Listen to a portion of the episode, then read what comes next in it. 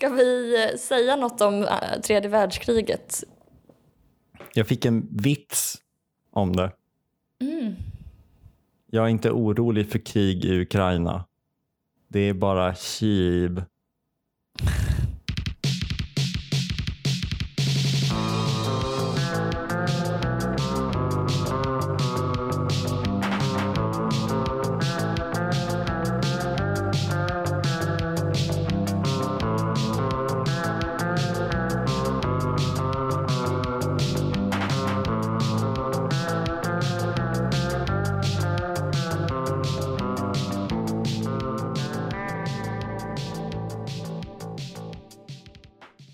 Ellen Theander.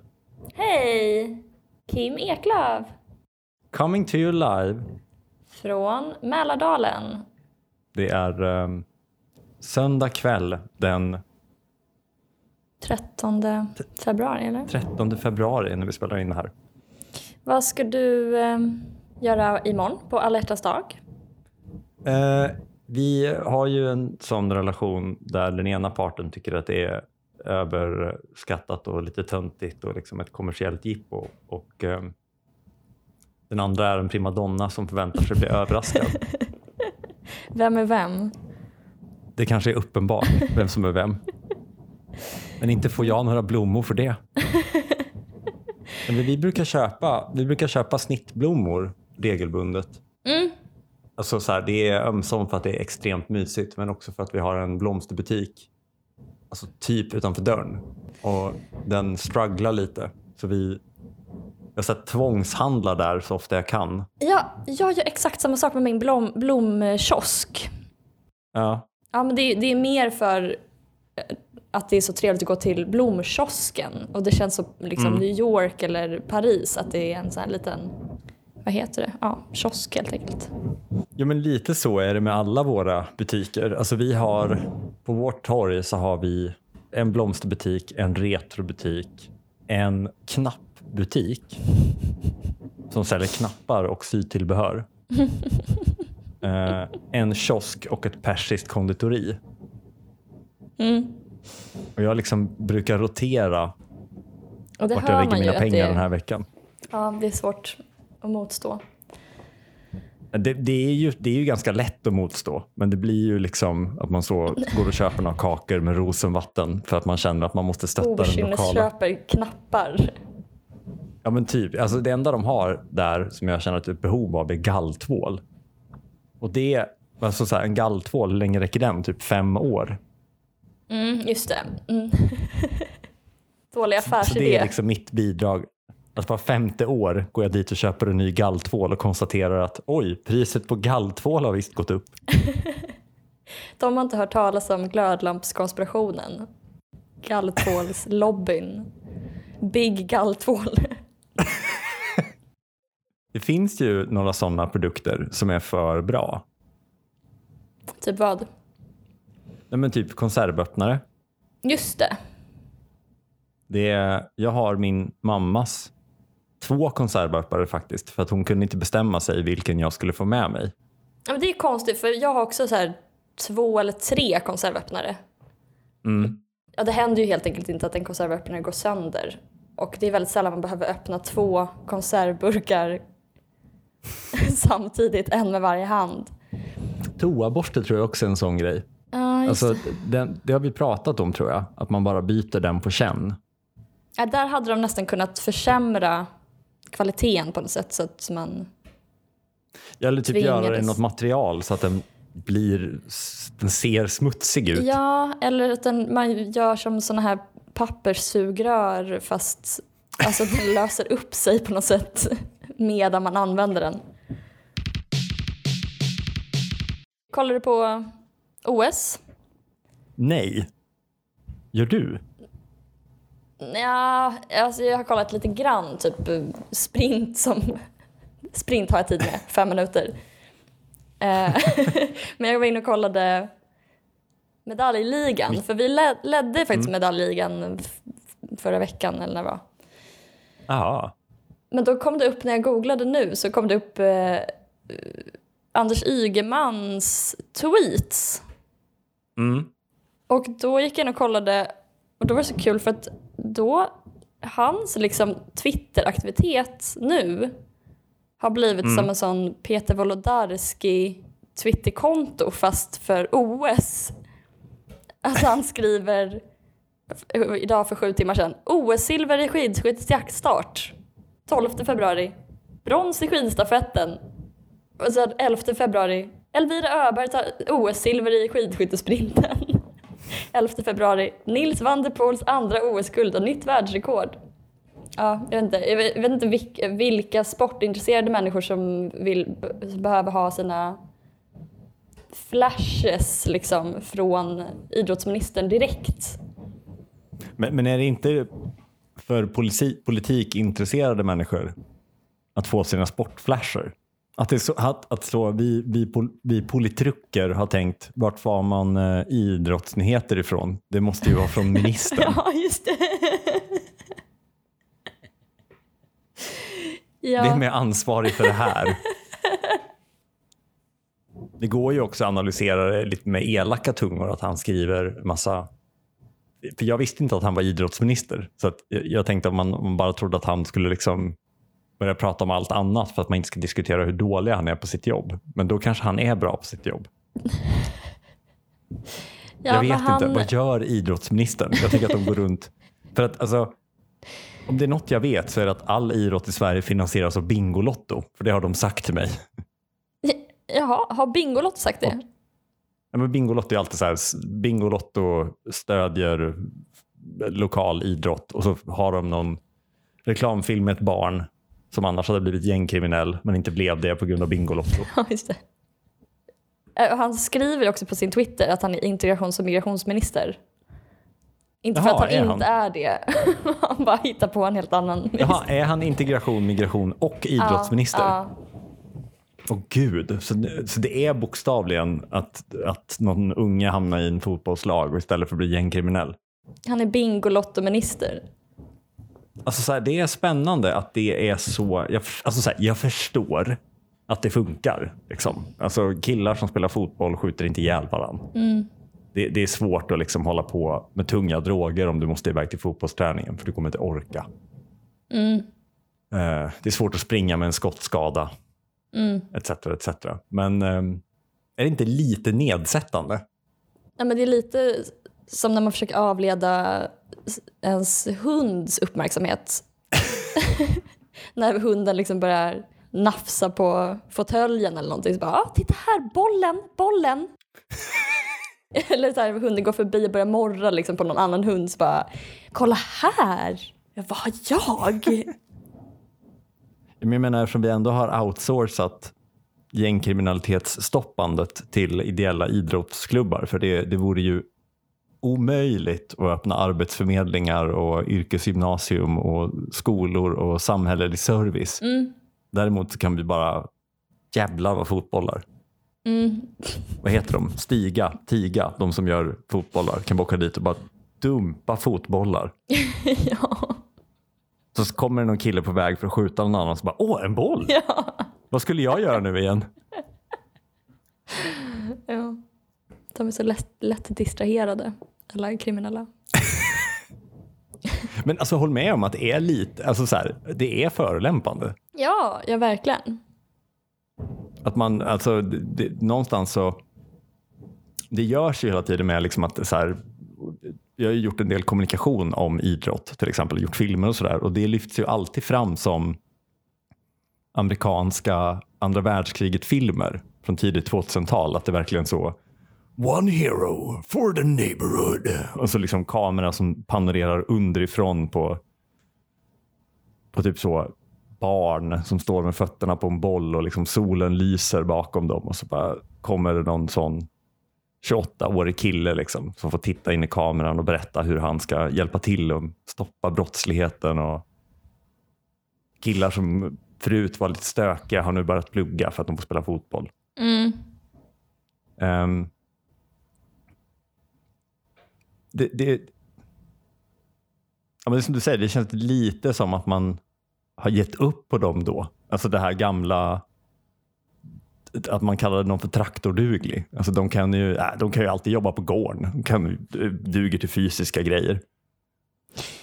Ja men fotboll är inte ett jobb, alltså, för då liksom, är det som att man tror att kriminalitet är deras hobby. Men är det för att vi har Zlatan? Ja, kanske, kanske. Ja, men det är precis, det kanske är att man försöker liksom substituera en högrisk liksom, karriär med en annan. Jag menar, man skulle ju bara kunna titta på, jag vet inte, Stefan Ingves. Vad tittar man på Stefan? Det gick ju så himla bra för Stefan Ingves. Vad gjorde han? Läste på Handels. Ja, Borde inte Anders Ygeman åka runt och bygga massa Handels i förorterna? kolla, kolla, Handels, Handels. Vill man dra det riktigt långt och vara galen så kan man ju testa. Alltså, vi vet ju inte vad, om det är just fotbollen funkar för alla. Och, och liksom en sjuk sak då vore kanske bygga lite av olika. Jag vet inte, kanske ett bibliotek, teater, ett badhus. Alltså det, det, det skulle ju vara bra om det fanns någon typ av institution där man kunde lära sig kanske alla grundläggande kunskaper som gjorde det möjligt för en att välja vad som helst, vad för annan bana som helst i livet. Så att man liksom fick Mm. eh, kanske lära sig matte och språk. Jag vet inte. Man kanske till och med kan spela alltså fotboll eller andra sporter typ en gång i veckan. I den institutionen ja. Ja, Ja, alla får prova allt och sen kan man ha lite olika institutioner som är specialiserade. Ja, Hur får vi Bingolotto att finansiera det här? ja. Vi kanske ska lyfta fotbollen. Då kommer alla satsa på skolorna. ja. Hörrni, hörni, en grej man inte tänkt på med skolor, de har fotboll. Alltså ni vet det där som räddade Zlatan. Institutionalisera fotboll. Lägga skolor som en fritidsaktivitet.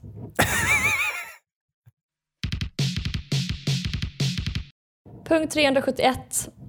Har du någon gång försökt köpa ett bokstöd? Kim? Alltså tystnaden är för att jag tänker så det knakar. Mm. Ehm, Det du har skrivit här är Mitt bokstöd är en sfinx som jag stal från en souvenirbutik i Egypten. Hur gick det till? eh, jag och en kompis var eh, jättefulla i Egypten och bara valsade runt i ett sån här helt konstruerad turiststad med liksom egen polis och typ städare överallt. Och så råkade vi valsa in, utan att veta om det, eh, in på ett lyxhotells in i ett lyxhotells labyrint. Man har en här svinstor häcklabyrint. Och där gick vi vilse och gick runt där jätte. Och när vi har gått där ett tag så dyker det upp en man. Och vi bara, oh God, um, sir, do you know where we are? Typ. Och när han kommer närmare oss och vi tror att han ska säga någonting, antingen skälla ut oss eller liksom, ja, förklara vart vi är eller liknande, så ser vi att han är helt jävla tjackad och liksom kommer med handen i skrevhöjd. liksom fingrandes och eh, försöker ta min kompis i, i skrevet. Så hon springer undan. Jag fattar inte vad som händer. När han inser att hon backar så vänder han sig mot mig och kommer med handen i skrevhöjd. Eh, han är väldigt borta så det här går väldigt långsamt men för oss som inte är beredda på att få en skrevhälsning så, så sker det ju väldigt fort. Så jag instinktivt örfilar honom varpå han skriker som en katt och springer därifrån. Och då kände vi oss så violated så vi, ehm, vi var också vid en souvenirbutik som låg mitt i den här labyrinten. Så då ryckte jag en svinx och sen lyckades vi på något vis komma ut därifrån och ta oss hem. Men hur hade det med saken att göra? Att du, varför var du tvungen att stjäla sfinxen? Eller behövde du sfinxen på något sätt för att ta dig därifrån? Nej, men jag, blev, eh, jag, jag, tror, nej, men jag kanske tog den som tillhygge för jag skulle försöka hitta honom och slå honom. Jaha, okej. Ja, det är liksom väldigt, det här är ju jättemånga år sedan. Du hade hoppats att, den skulle, att det skulle vi- vila en förbannelse över den på något sätt. Ja, men den är ju tung. Liksom. Jag tänkte ju väl kanske att jag skulle kunna försvara mig med den. Det är de sådana tillhyggen de har i Egypten. Ja, men du märker vilken turistig stad det ändå var. De bara, här, vad händer om folk blir eh, antastade då? Vad ska de försvara sig med? En sphinx? En sphinx. Men majoriteten av våra bokstöd köpte vi när det var sån här koppar-craze, när allt skulle vara i koppar. Så de är, de är eh, romber i fake-koppar. De är jättefula och vi har försökt byta ut dem. Men eh, det går inte att köpa bokstöd Nej, någonstans. Och där jag vet. tror jag vi kommer till varför du skrev den här punkten va? Ja, men det är det som är så sjukt. För att jag skulle vilja hävda att alla bokstöd är en sphinx från en eh, souvenirbutik i Egypten. Eller då en romb i koppar. Mm. Eller en, eh, framför allt kanske en naken kvinna i alabaster. Mm, mm. Eh, eller en sombrero i trä. Eh, Jag är inne på auctionet nu och sökte på bokstöd. Mm.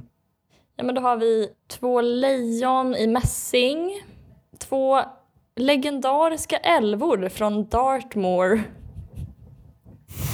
En präst som sitter och läser Bibeln. Atlas håller upp jorden. Den vill man ju ändå ha. Och luta sina Ayn Rand-böcker mot. Du ska, ja, du ska se hur han ser ut.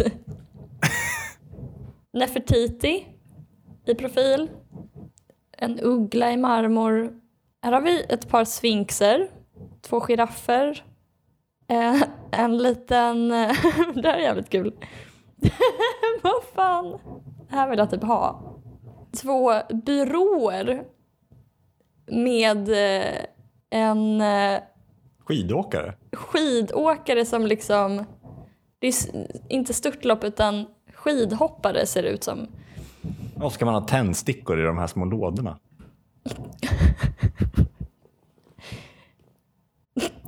Här är ett par klövar. På alla dina westernböcker? Alltså det är verkligen en så specifik estetik. Alltså för böcker måste ändå vara det mest household som finns. Mm. Så vad är det som gör att bokstödstillverkarna utgår från att det är ett sånt specialintresse? där liksom... Där bokstödet måste motsvara ens sjuka, sjuka personlighet. Jag, jag gillar att de här bokstöden som du har skickat till mig beskrivs som att de har bruksslitage. Ja, vad är det för hemligt liksom, bruk av bokstöd som gör att de måste se ut på det här sättet? Ja, men det, det är ju lite, alltså så här, det är väl lite, vad ska man säga, det är heminredningens sexleksaker. Om vi köper en sexleksak, man tänker så här, jag vill köpa något litet, och, alltså, något, alltså, det, det, man är ju ute efter en funktion. Liksom. Mm. Eh, jag vill köpa en liten vibrator eller något.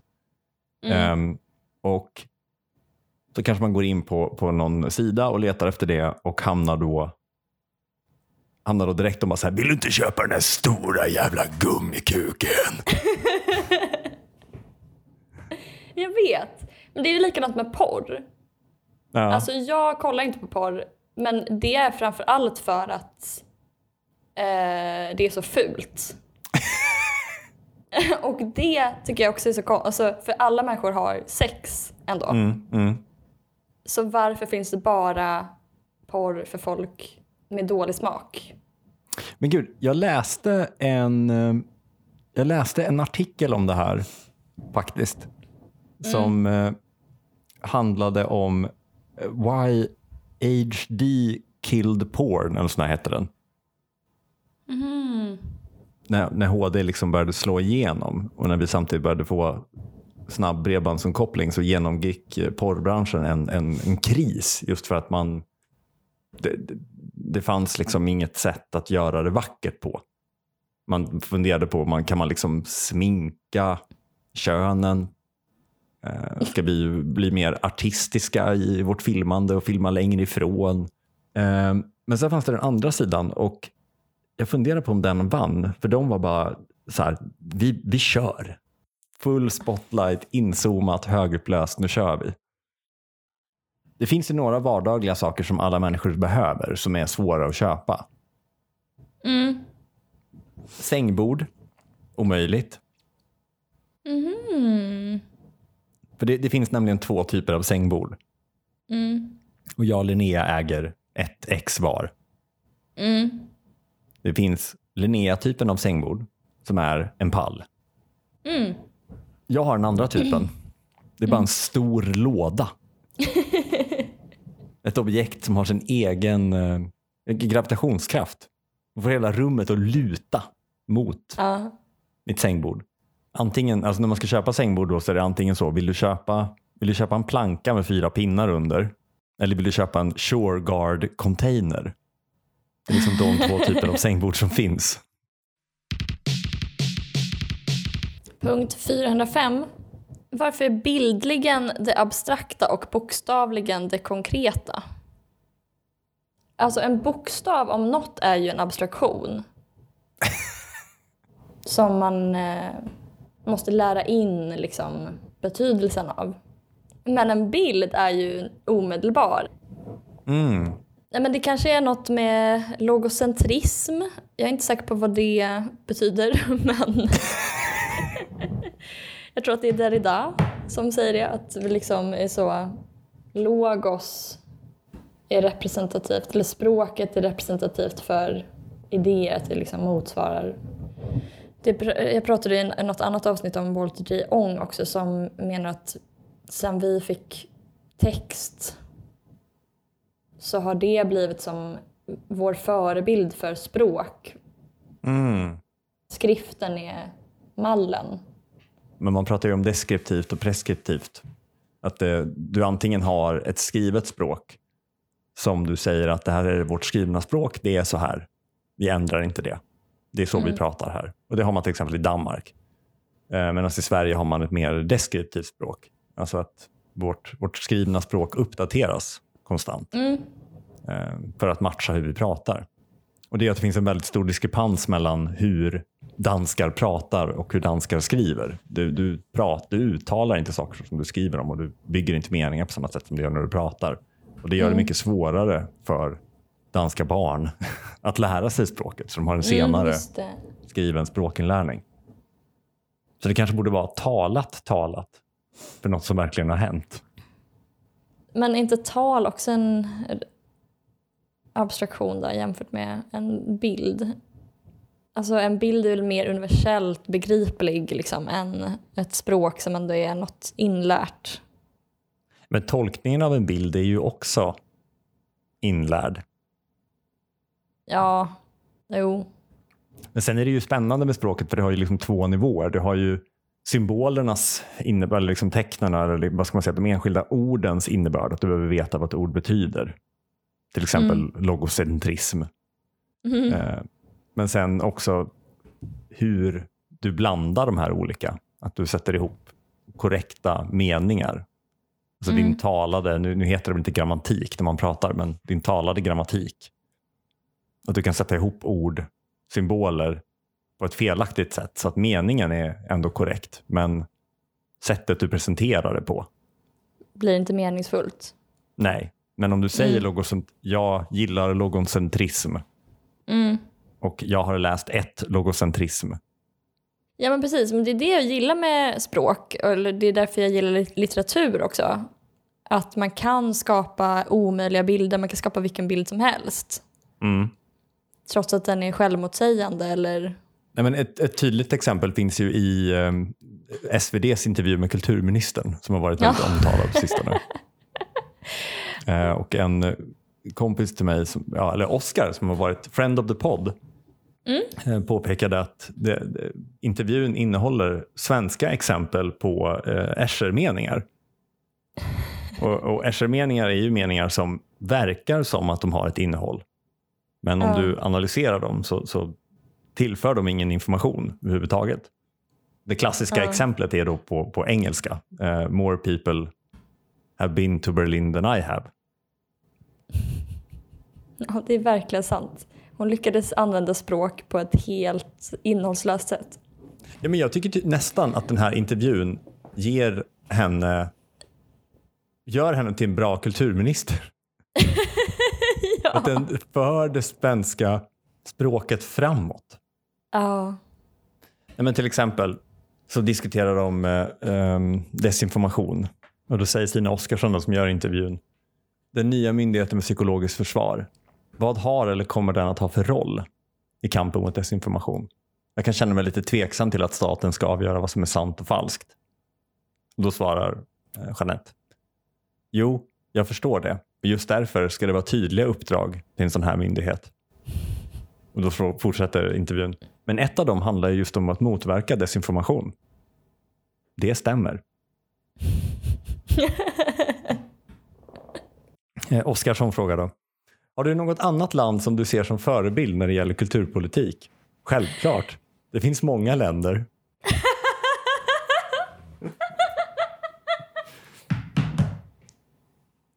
Oskarsson fortsätter. Till exempel.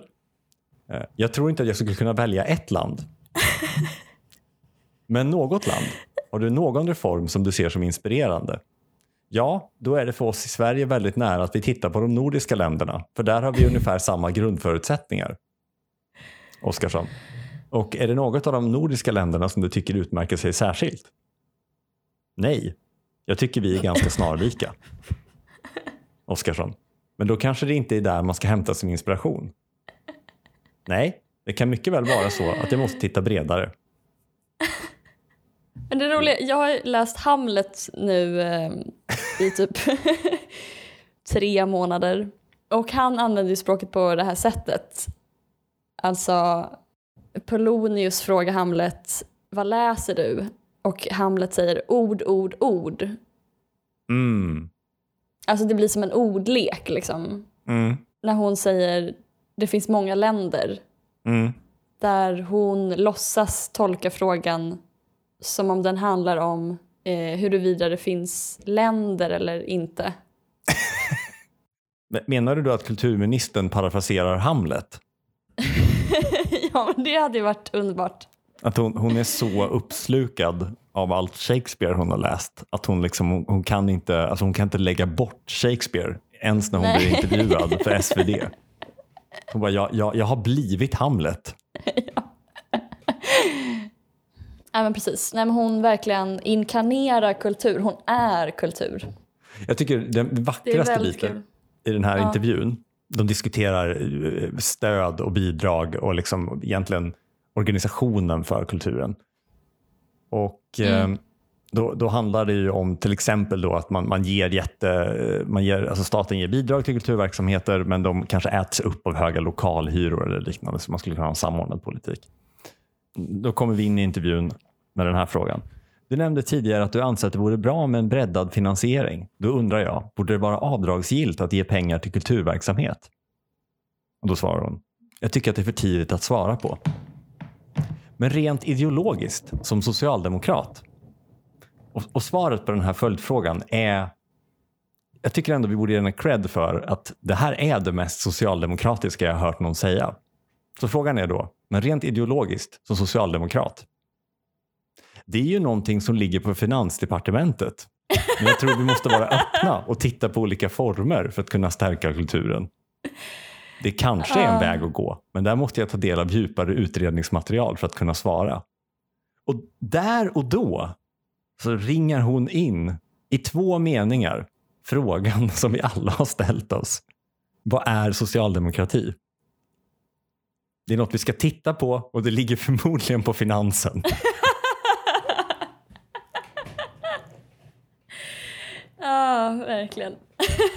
Hon svarar på några av vår tids stora frågor. Mm. Som, finns det eschermeningar på svenska?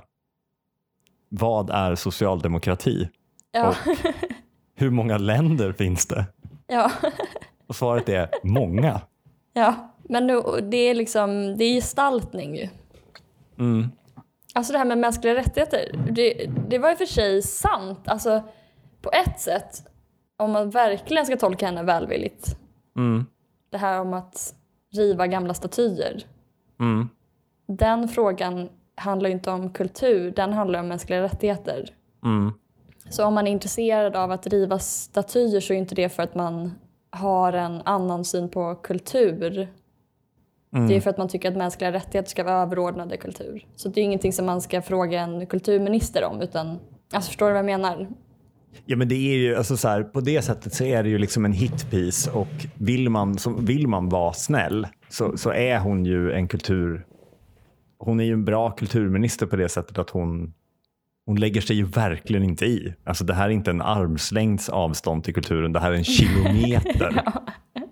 Sen så blir det ju i, i våra liksom kulturkrigartider där, där att inte ge 400 000 till en knätoppsförening är ett sätt att införa Islamiska staten. Alltså det, det, men så här, hade vi en kulturpolitik värd namnet som strösslade pengar, alltså lite som vi har gjort med, med, med forskningsanslag tidigare, att man, man strösslar forskningsanslag, och, eller ja, den inställningen vi hade till när vi gjorde en, en liksom enad skola och öppnade jätte, jättemycket högskolor och byggde ut utbildningen. Att vi strösslade pengar på utbildning.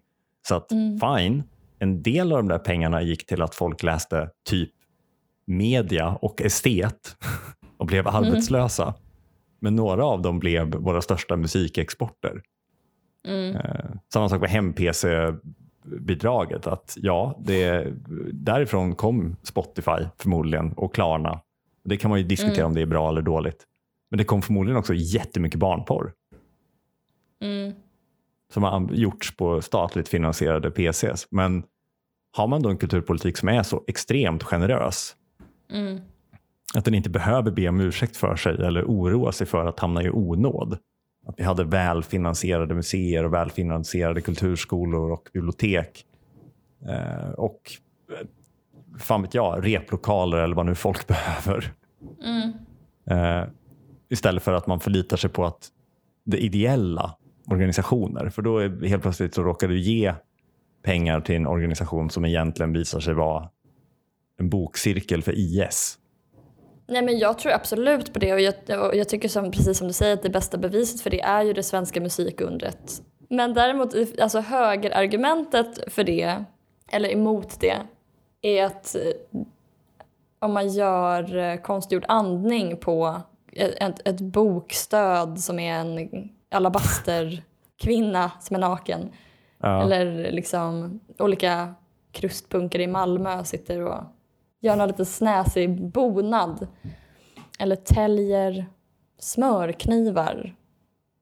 Så tar man tid från... Alltså, de personerna hade kunnat göra någonting annat då. Typ spela fotboll. Ja, eller annan kultur, att det måste kännas typ vad som är bra och dåligt på något sätt. Alltså det måste bli kännbart för kulturutövare annars kommer de liksom göra en helt tyst pjäs som de sätter upp. Potato Potato i Malmö sätter upp en helt tyst pjäs inför en publik på 13 personer. Just nu så är vi jävligt lack på tällda smörknivar och krustbunkar i Malmö och tysta pjäser. Men om tio år kanske vi vill ha det. Men tänk våra barn. De kommer säkert, precis som vi nu springer och söker efter det autentiska som vi växte upp med, så kommer de vara så, men gud, man skulle ha en tavla med mensblod på. Mm. Varför finns inte det Ja. längre? Ja, verkligen. Nej, men jag älskar ju det. Jag, det är därför jag älskar Malmö. Alltså att det är några som har ett eh, poesikollektiv där de läser upp en, en gemensamt skriven dikt om börsen på pizzeria Rex i Malmö. Tack för den här veckan, Kimmy Eklöf. Tack själv Ellen Theander. Vi kommer ut på tisdagar klockan sex på morgonen. Lagom till morgonlöprundan. Producent är Sally Eriksson. Ansvarig utgivare är Ellen Theander. Hej då! Hej då!